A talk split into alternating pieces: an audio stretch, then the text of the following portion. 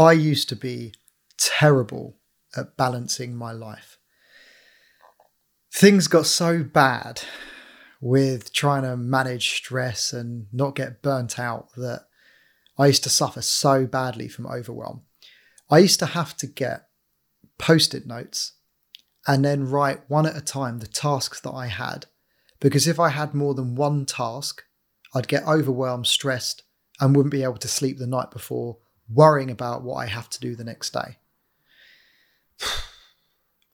You'll often hear self development coaches talking about doing the most important thing first thing in the morning. And whilst there's merit in that, it can also lead to burnout if you have many or multiple things that are important to do that day. So there's a few things that you can do to make it 10 times easier. And the way you do that is by balancing your life. The easiest way to describe this say, for example, you've just done something that is mentally taxing. So you've had to write something, record a video, or speak about something, and it's taken a lot of mental exertion. How do you balance that?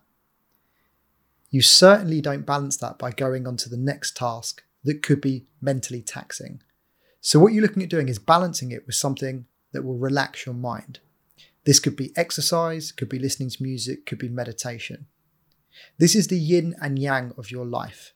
This is how you balance. And when you're thinking about planning your day or your week or your month, you should be looking at planning it in cycles. So for every mental exertion, there's also mental relaxation. And that's the way you need to plan your life because if you just do things in order of importance, you may have five, six, seven things that are mentally taxing every single day.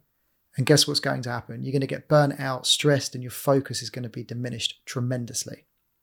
So the easiest thing to do is to look at your list and say, okay, how can I balance that? Perhaps, perhaps rather than exercising at eight o'clock tonight, perhaps I can exercise at 11 o'clock in the morning. That would be a nice balance. Perhaps I could try a meditation, half an hour. I've got three mentally taxing tasks. Perhaps I can meditate for half an hour between number two and number three. When you balance, what happens is your energy doesn't just stop diminishing, it maintains a very high level. I've been using balance or balancing my tasks for about two years and the difference is unbelievable. I no longer think about importance of task, I think about importance of my mental well-being. So how do I go about what I need to do today in a way which is good for my mental well-being. So guess what? At the end of the day, I'm not knackered.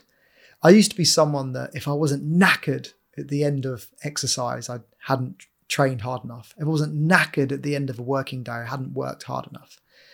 I look at things differently now.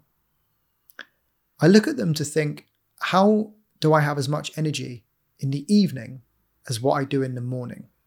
And that's a different type of question that will give you a different type of answer. And for me, the only way that I found to do that is by balancing. So here's how a day looks of mine. So I might wake up at say seven o'clock in the morning. I'll get up, I'll have a coffee, then I might read or take notes on rhetoric, public speaking, anything that's going to sharpen my ability to speak on camera or in front of people. I might do that for like an hour, hour and a half. Then I'm definitely going to exercise because the exercise can allow me to just calm down, reduce cortisol.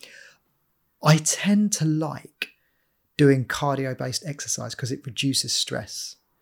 If you start doing weight training, that is often another stressor on your body. So for me, cardio seems to be a better option. And I've just worked this out for myself over the years. So I'll do cardio. And by the way, all this time I've been fasting. Then I'll come back from cardio, have a shower, then I'll probably break my fast after I've had my shower and got ready for the day.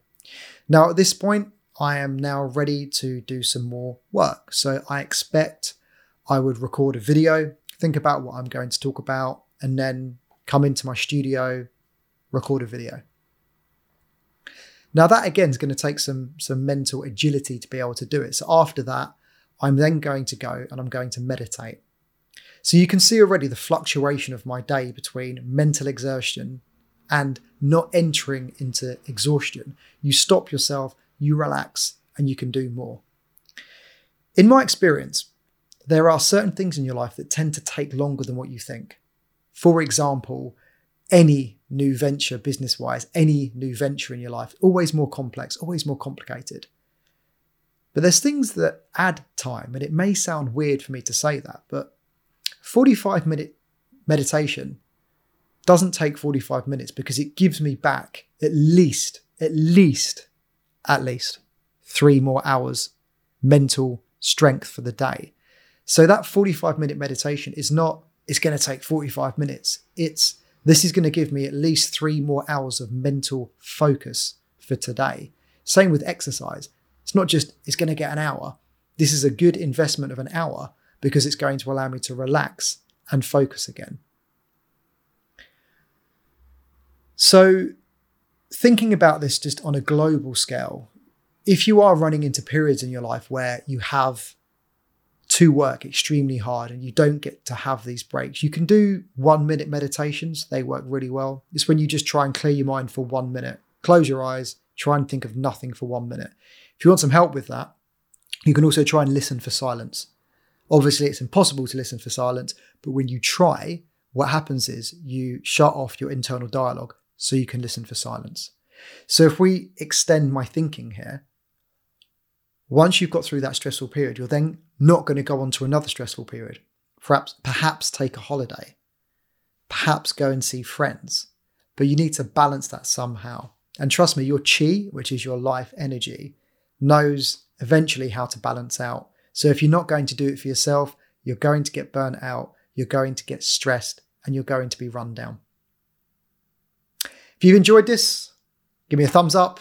If you've loved it, give me a comment. And if you'd like to learn more, then make sure you subscribe to my channel.